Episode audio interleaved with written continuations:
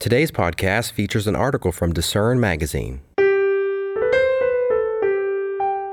How do we become and remain spiritually strong Christians? God's Word and Jesus Christ's example show us what it takes to remain sharp.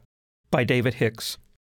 God's holy Word, the Bible, is a treasure trove of lessons, guidelines, quotes, and instructions we can use to direct our lives. One passage that I believe is important to our Christianity is Proverbs 27:17. As iron sharpens iron, so a man sharpens the countenance of his friend. Or, as the New International Version translates it, as iron sharpens iron, so one person sharpens another. This relatively short verse has a great deal to say when it comes to understanding how we should move forward in our Christianity. It also speaks volumes about what we need to consider when determining the type of influence we have on others and the influence they have on us. The concept of sharpening iron. This analogy is based on a practice that can be traced back to the Iron Age's civilization. When iron began being used and, more specifically, forged into tools and weapons, processes were developed to use it effectively. Let's consider two aspects of working with iron that relate to the analogy of iron sharpens iron. One, the forging process. When an iron tool or weapon was forged, the raw iron was heated to temperatures that allowed the iron to become malleable. Once it was hot enough, the iron was beaten with an iron hammer. The striking of the iron hammer on the heated iron allowed it to develop an edge through a process of hammering, folding, cooling, reheating, and continued hammering.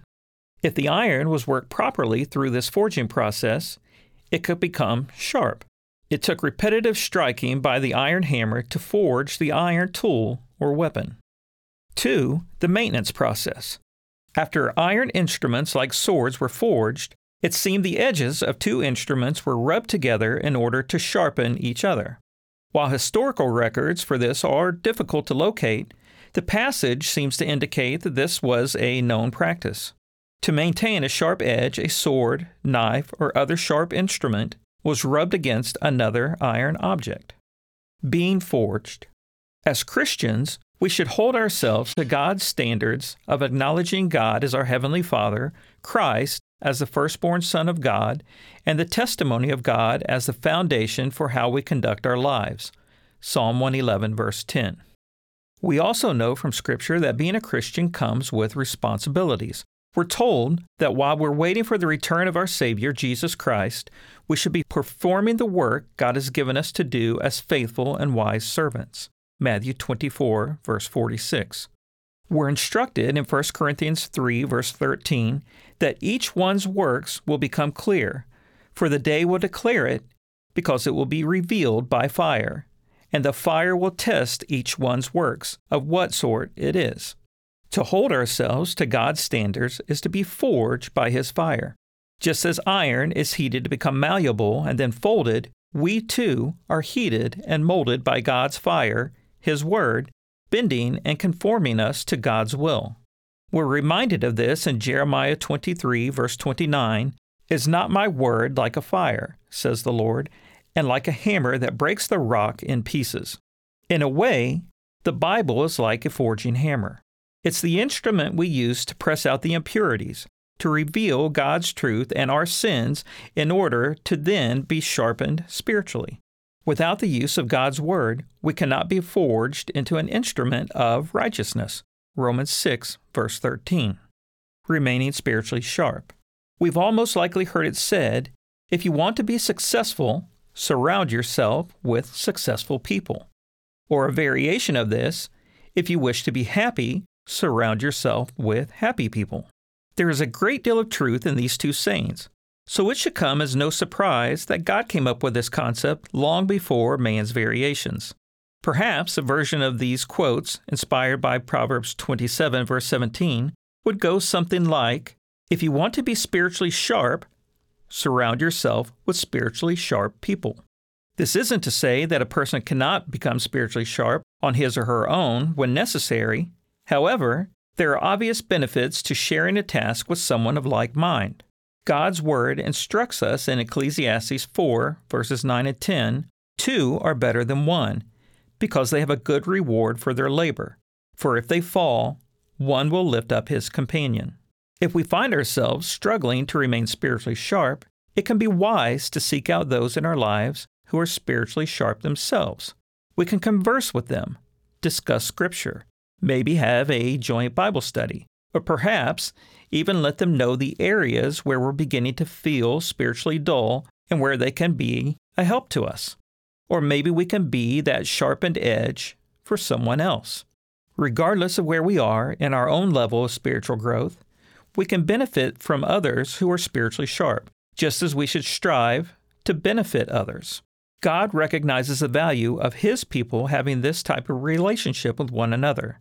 Malachi 3, verse 16. There are times when we may find ourselves surrounded by those who might not be as spiritually sharp as others. We may be in a situation where the people around us put little to no emphasis on their own or our spiritual condition. If this is the case, it's critical that we evaluate the situation we're in and determine whether or not these people are the type of people we should allow to influence us. God instructs us to keep immoral and unrighteous people at bay. A Christian is instructed to avoid close friendships with this type of person. 1 Corinthians 5, verse 11.